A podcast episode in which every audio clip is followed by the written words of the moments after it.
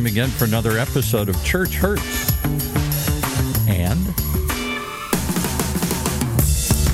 the good, the bad, and the ugly about church, religion, and spirituality today. With a dash of recovery thrown in along the way. So if you've ever had questions about your faith, you're in the right place. Maybe you've become a bit jaded in your attitudes towards religion.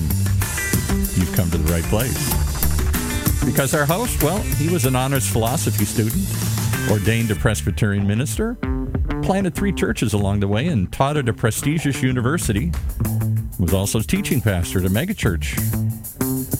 All that plus being an executive coach, and now, well, he's a self proclaimed aging curmudgeon who never never stops asking the question, why? Let's bring him in. Why not? The host of Church Hurts and Dr. John Bash. Welcome, sir. You know, Paul, it really can get boring. I mean, it really can. What am I talking about? Race, ethnicity, bias, bigotry almost seems passe to me these days. Now, now, that may not seem like a compelling way to introduce a topic, but let me take a stab at making the point just for fun. I decided to open a newspaper this week to prepare for the show and see how long it would take me to find an article on this subject, and I opened the Wall Street Journal. Remember, we're talking about race and ethnicity, the Wall Street Journal. And how long do you think it took? First page, center column. Here it is. Ready? Headline The French are very bad at picking asparagus. Virus imperils European farming. The article goes on to discuss how COVID 19 raises questions about the viability of an economic system built on borderless migration in a single marketplace, especially in the European bloc's agricultural economy. Now, I'm not new to such discussions. I've lived in Southern California the last 25 years, and our crops depend on migrant workers.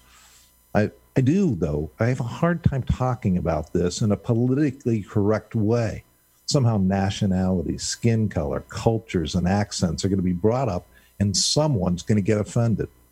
The good news is hey, we talk about church here. So, fortunately, it'll be totally different. Surely, spiritual people who believe in Jesus are going to have better insights into race and ethnicity than that crazy world out there. Well, to help us at Church Hurts and navigate these waters, we have a very special guest. Dr. Jim Lee has a bunch of impressive degrees, including two masters and a non mail order doctorate. And he's a licensed pilot, pastored churches all over the place, and it's a family photo that looks like a stock image under multi ethnic. Jim, I get so confused with these issues. I don't know how to begin. Welcome to Church Hurts and. Well, hey, thank you so much. Thanks for having me on the show. Now, this is a radio show and a podcast. You know, sometimes we have video with it and people might be watching this. But for those who aren't and who haven't seen your family photo, um, tell me what would they be seeing that might help them make sense? Why are you talking to me about this subject? Well, it's funny, uh, being the son of Korean immigrants of all places in the country. I grew up in Tulsa, Oklahoma, and ended up uh, marrying a beautiful Caucasian white lady named Monica. We'll celebrate 22 years of marriage tomorrow. And then uh, we had three children together Carissa, Micah, and Shane. So they're obviously uh, mixed race kids, and so we've got a pretty cool looking Christmas card. Oh, wait a second. Let's let's back up. All you know, I'm still trying trying to picture this. Oklahoma, Korean. What was that like? You know, it was a great place to grow up. Just had a lot of friends. Went to school and played ball like everybody else. Um, I, I felt a great sense of belonging and yet there was this other kind of wave of um, racism that would hit me from time to time, and I never knew when or where it was going to happen. And when it did, um, it was painful, and it's definitely left a mark over over the years. Wait, wait. Okay, it was going to happen. Just tell me the story. Like what? What's it? You know, I remember one time I was literally walking into uh, McDonald's. I was in, I was in college, and there was a, a family of six just hanging out eating. And I was literally walking in to uh, just get some food, and a couple of the kids uh, kind of made fun of my eyes with you know putting their putting their fingers on their eyes and making their eyes smaller, making noises that represented you know some foreign language. And I remember uh, looking kind of really at their I wasn't really looking at them, but I was looking at their parents as if to say, "Really?" And they were just they were looking at me and just laughing their heads off. Mm. So I just I never knew when something like that was going to happen.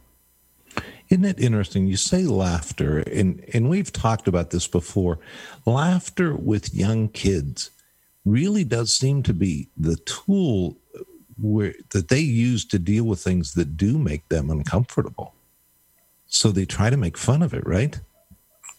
Yeah, well, and I think, but I I think with those people, to them it was funny. To them, I you know, to them I was funny because mm-hmm. I was different. I was I was not like them, and I definitely was not as good as them. Hmm. And and so you have your your own personal story, which really it's not filled with a whole. You've largely been very much. I mean, you're as American as I am. We look different, right? But Correct. you're as American as I am, and um, I mean, my well, not too much. My grandmother used to brag about being part of the daughter of the Mayflower, and and I always used to wonder why is that such a compliment? Things couldn't have been going that good back in Spain and Portugal for someone to get on that ship. But in any case, um, so we have a lot of that um, similarity. But in the church, did you somehow you had so much church experience, and you have this theological degrees, and you know church history. Has the church done a very good job with this? You know, I think over the years, particularly with the American church, we find everything. It was you know, really the way your your show was introduced, the good and the bad and the ugly.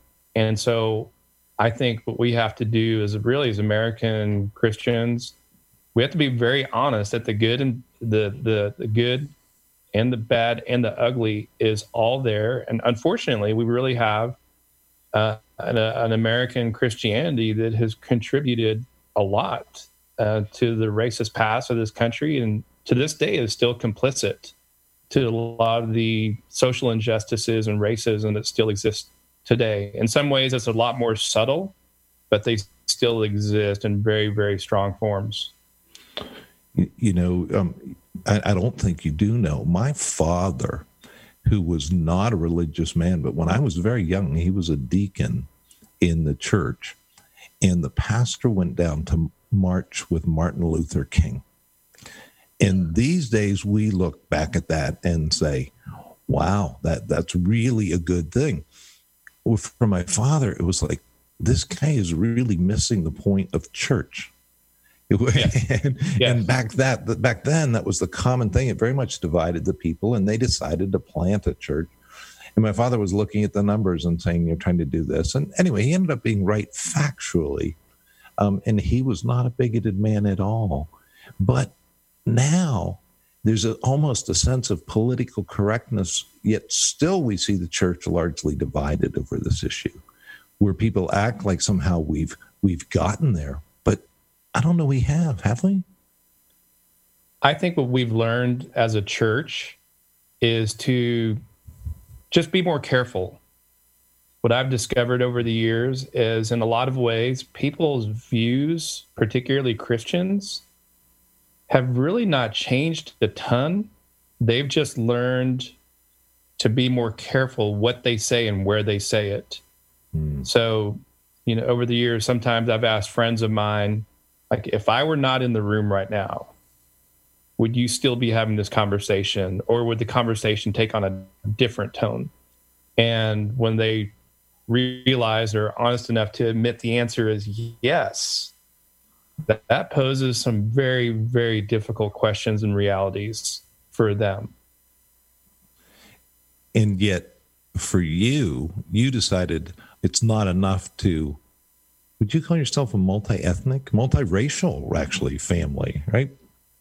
Uh, would, because would, you you went a diff, an additional step. It's not just that you guys um, got married; you also brought in another color into your family. What's that about? So a few years ago, uh, went on a mission trip to Haiti. You know, after the earthquake that wiped out, we don't even know how many hundreds of thousands of people died in that, and visited a tiny orphanage and spotted two twin girls. And you know, I really can't explain it other than God really putting something on my heart. Sometimes I feel like He could have found somebody better, um, but put it, put on our hearts to adopt them and bring them home. So, yeah, so that Christmas card is not just uh, three half Korean, half white kids, but also twin Haitian girls, which makes it even more colorful. Indeed.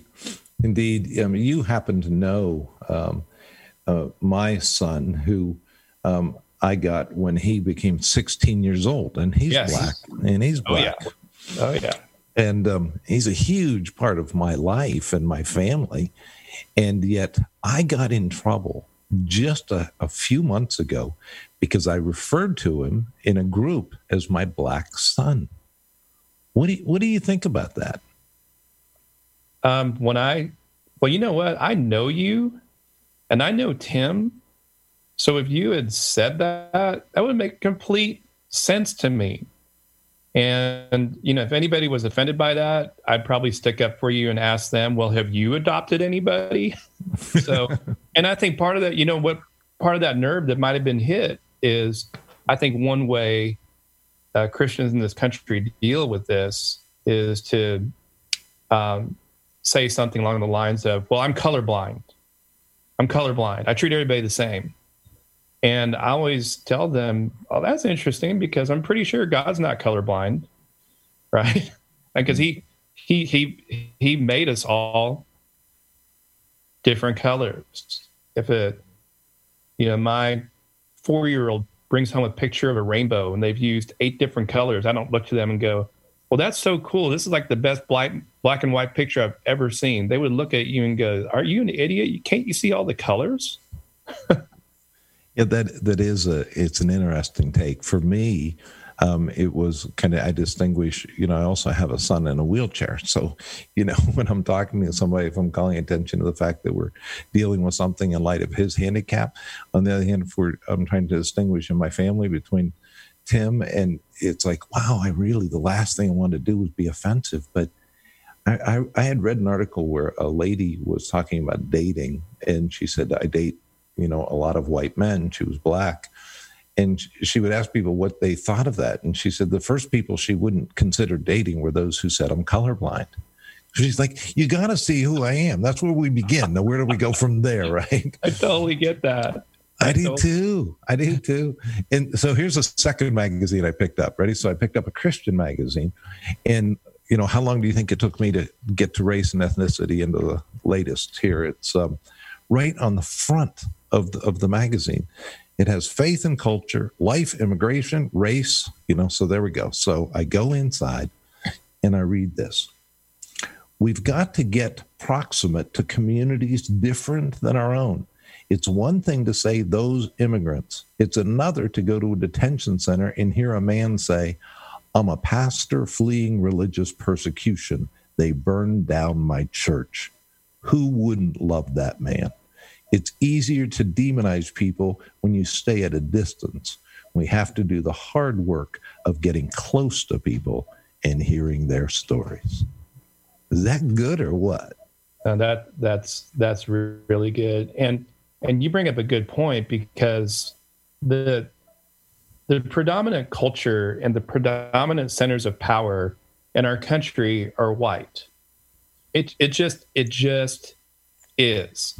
I mean, during this COVID 19, and, you know, I can't go to work, so I'm working from home. So I got the TV on all day and always concerned, like, where's the economy going?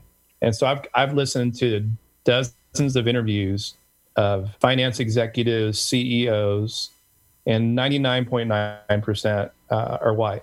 I was watching the draft last night. We take a look at the living rooms of the coaches and the GMs and the owners, and vast majority of them are white. So when you're in the place of of power, um, you don't naturally find yourself with people that are different than you or grew up differently than you or worship differently than you but when you're kind of more a minority or on the margins to get in touch with those centers of power you're the one that has to move you're the one that has to get out of your comfort zone and so that's just a you know that's just a reality in this country well let, us um, let's just go a little bit more down that path. Um, when it comes to the church, some people say, you know, it's the really last segregated, really segregated place, a Sunday morning.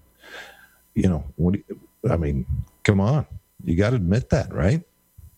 Oh, absolutely. And I, and I and I don't necessarily fault the like the mainline denominations or evangelical churches for that because a, a big part of that is because um,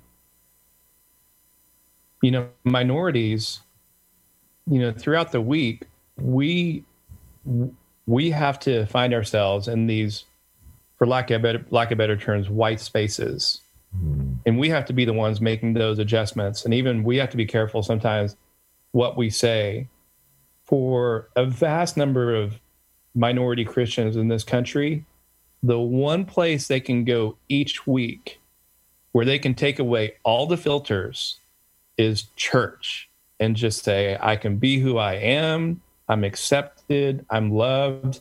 If this word comes out of my mouth, I don't have to explain it to someone that's not of this culture. It's simply, it's their, it's really their safe space for a couple hours a week. And even you know, just I was I was just reading a, a study about this. Even the multi-ethnic churches, which I think are really really cool things, the vast majority of those multi-ethnic churches are run by white men, and culturally, the music is is white and church history. Even I think in the last few decades has even shown with those multi-ethnic churches when the multi ethnicities try to say, hey, can we do more of this or more of this and take away some of that? Oh man, now it's like, well, we want we want multi ethnic. We just don't want multi ethnic leaders. That's a whole separate discussion, John. We we actually last week had a guest um, here who wasn't that way. I mean, he was white, but had a multi ethnic church, and he just kept uh, putting more and more black music into it, and really listened uh, before he made decisions, and it was cool. It, there's a sense, though, that I would say here I have you as a guest, but you know what? Culturally, we we come from the same culture. We we may be different races and, and we may have different ethnic stories to tell, but you're from the same culture that I am. Talk for a little bit. Well, I tell you what, tell us the story about your daughter going on a mission trip to China. Tell us that. Yeah, so a few years ago, she was invited uh, by this wonderful family that runs a nonprofit in China, or runs an orphanage in China, um, and also an or- orphanage of kids with special needs. So as a ninth grader, um, she was she raised her money and went on this trip, and it was just so cool getting all these you know text messages and pictures, just a life changing experience for her. And you know, one thing she talked about was she goes, "I can't wait to come back. I can't wait to come back to my to my school, and it's a private Christian school. I Can't wait to come back come back to my school and tell my friends. And I want these other friends to go next year." And just had an amazing time. And got back from the trip, went to school, and and came back just came home uh, from that first day of school just devastated. Mm. And instead of uh, a great day where she could, you know, share stories about what God did uh, that week, she was met with a lot of joking. You know, a lot of this is always, you know, a lot of this is done in the context of joking and kidding because it's kind of an easy way to excuse bad behavior. What, she was what, kind, what kind of things did they say? They said things like, um, "Hey, how was the trip back to the the homeland or how was the how was the motherland doing or you know my favorite was hey did god open your eyes on that trip and it it was probably one of the probably the first real painful discussion that my daughter and I ever um, had on race. And I said, I don't want I don't want you to ever ever ever forget what this feels like when somebody says something to you, and ultimately the message is, you will never be me. You will never be like me. And that's within the context of the church and just right. it was it was kind of almost one of those facts of life talks that I wish I'd never had to have. And honestly, I kind of felt like, well, you know, in in the 21st century and with a, a beautiful daughter who's half Asian and fortunately looks more like her mom than me, I just thought she would never have to face anything like this, and yet she she she butted up against this in her own Christian school. Isn't, isn't it true that you know to really honestly have a discussion about this stuff, we we got to admit how much we blow it. I, think the church does such a poor job, you know, saying, "Wow, did we blow it?" It's a little bit easier on something when we in, in America look at it, race so much defined in terms of slavery, where we can kind of look in the far past and see. I mean, there were some really sincere guys in the South. There were generals and leaders who were devout Christians um, who totally had the whole issue wrong in that way. And even to this day, there, there's one denomination I know that you were part of, only like in the last 10 years, ended up kind of admitting, oh, gee, I guess we got to repent. We kind of had, we blew it for a lot of years, way too long. How do you deal with that? Well, in the words, the words you said were kind of.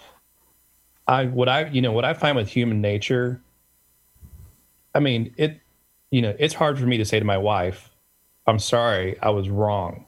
Mm. It's even harder to say, I was wrong. My dad was wrong. Mm-hmm. My grandmother was wrong. Their pastors were wrong. My great great grandparents were wrong. I actually had a Christian tell me last year that today we understand clearly that slavery was wrong. But back then in the 19th century, it wasn't wrong because that wasn't the Christian prominent way of thinking. He's like gave a pass to uh, he just he just gave a pass to Christian slave owners. And we also can't deny is there were many godly Christians that were part of the abolitionist movement, whites that said, I will not have anything to do with this. But I think just to admit the wrong of multiple generations is very difficult, if not impossible, for some people to do. And for the listener who just heard that and said he just said godly, who were doing no, they weren't godly. They want to say, and certainly isn't that true that we are a mixture. There, we're not a bunch of perfect people. There are some people who really love God today who were wrong on a lot of issues, and I know that. I know that I am, but I don't think I am because if I knew it, I'd change my mind, right? Right, right. And so hopefully, maybe give it give us some just a closing thought, and then let me uh, take us out of here. Yeah, my closing thought is this, and I would just say, even in the in the last ten years, I would say God has brought me on a journey, and it it really wasn't even necessarily prompted by the adoption of uh, our girls Marilyn and Merlon from Haiti. I think it was just a work uh, that God was doing in my heart with friends of mine that did not look the same as me. And for me to have those friendships and ask them questions and that they felt safe enough to tell me how they really felt. And it just started to bother me more and more and more and more about how I had been wrong for so many years and how I had seen these things. I remember years ago watching uh, the LA police beating up Rodney King, mm-hmm. and and remember the riots, and I remember thinking, well, if the guy had just, you know, if if the guy had just submitted, this would have never happened. What like what a bonehead! I really remember thinking that back then, and now I watch that today. I'm like, yeah, sure, he should not have been eluding the police. I, I, I know that. Okay, I'm a smart guy. I'm not I'm not going way way over there. But just I've been learning how to think more openly, to really listen to fellow sisters and brothers in Christ that have grown up having a different experience than me and trying to be teachable and humble. It's it's hard to do, but the journey has been spectacular as well. Well, Jim, I, I really just thank you for being here, and, and I thank you for your life. You you've been a witness to a lot of people, um, not just in your teaching and but in your family. You, you, guys have been a model, and and it wasn't easy. The story wasn't all that easy, and and you mentioned your daughters by name. You know, it has to get to the place that they're they're not the Haitian um, black daughters, as I was referring to. You know, when would you say right away when I referred to that? You said Tim. You know, you know him by name. So, with my apologies to our French listeners who didn't get to hear us expound about how bad you are at picking asparagus, um, I'd just like to take a moment um, to speak to those of our listeners who may have been hurt by the church um, in this area of bias and bigotry. I'm sorry. I, I really am. Churches are filled with sinners like you, church leaders. They're sinners too, and they get it wrong a lot of times. Mm-hmm. And let me tell you about the and church, church, and um, the founder of the church, Jesus Christ, broke the mold in a way that few leaders did. He was inclusive way beyond his time and perfectly inclusive the apostle paul summarized what the church was supposed to stand for mm-hmm. best when he said in galatians 3.28 there is neither jew nor gentile neither slave nor free nor is there male and female for you are all one in christ jesus. And it's worth a thought for church hurts and. This is john bash. Enjoy god today won't you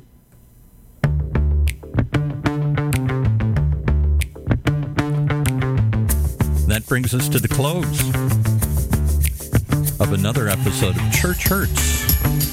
And surely leaving us with a lot to think about. If you'd like to think more and maybe even share your thoughts with our host, Dr. John Bash, he's a shepherd with Standing Stone, a nonprofit ministry committed to caring for pastors and Christian leaders at risk of leaving the ministry prematurely. You can find out more about the work they do at standingstoneministry.org. That's standingstoneministry.org. And on our next show, we look at how one amazing mainline pastor broke the mold and got away with it. Join us for that episode as we continue to explore this perplexing question Church hurts. And Lord willing.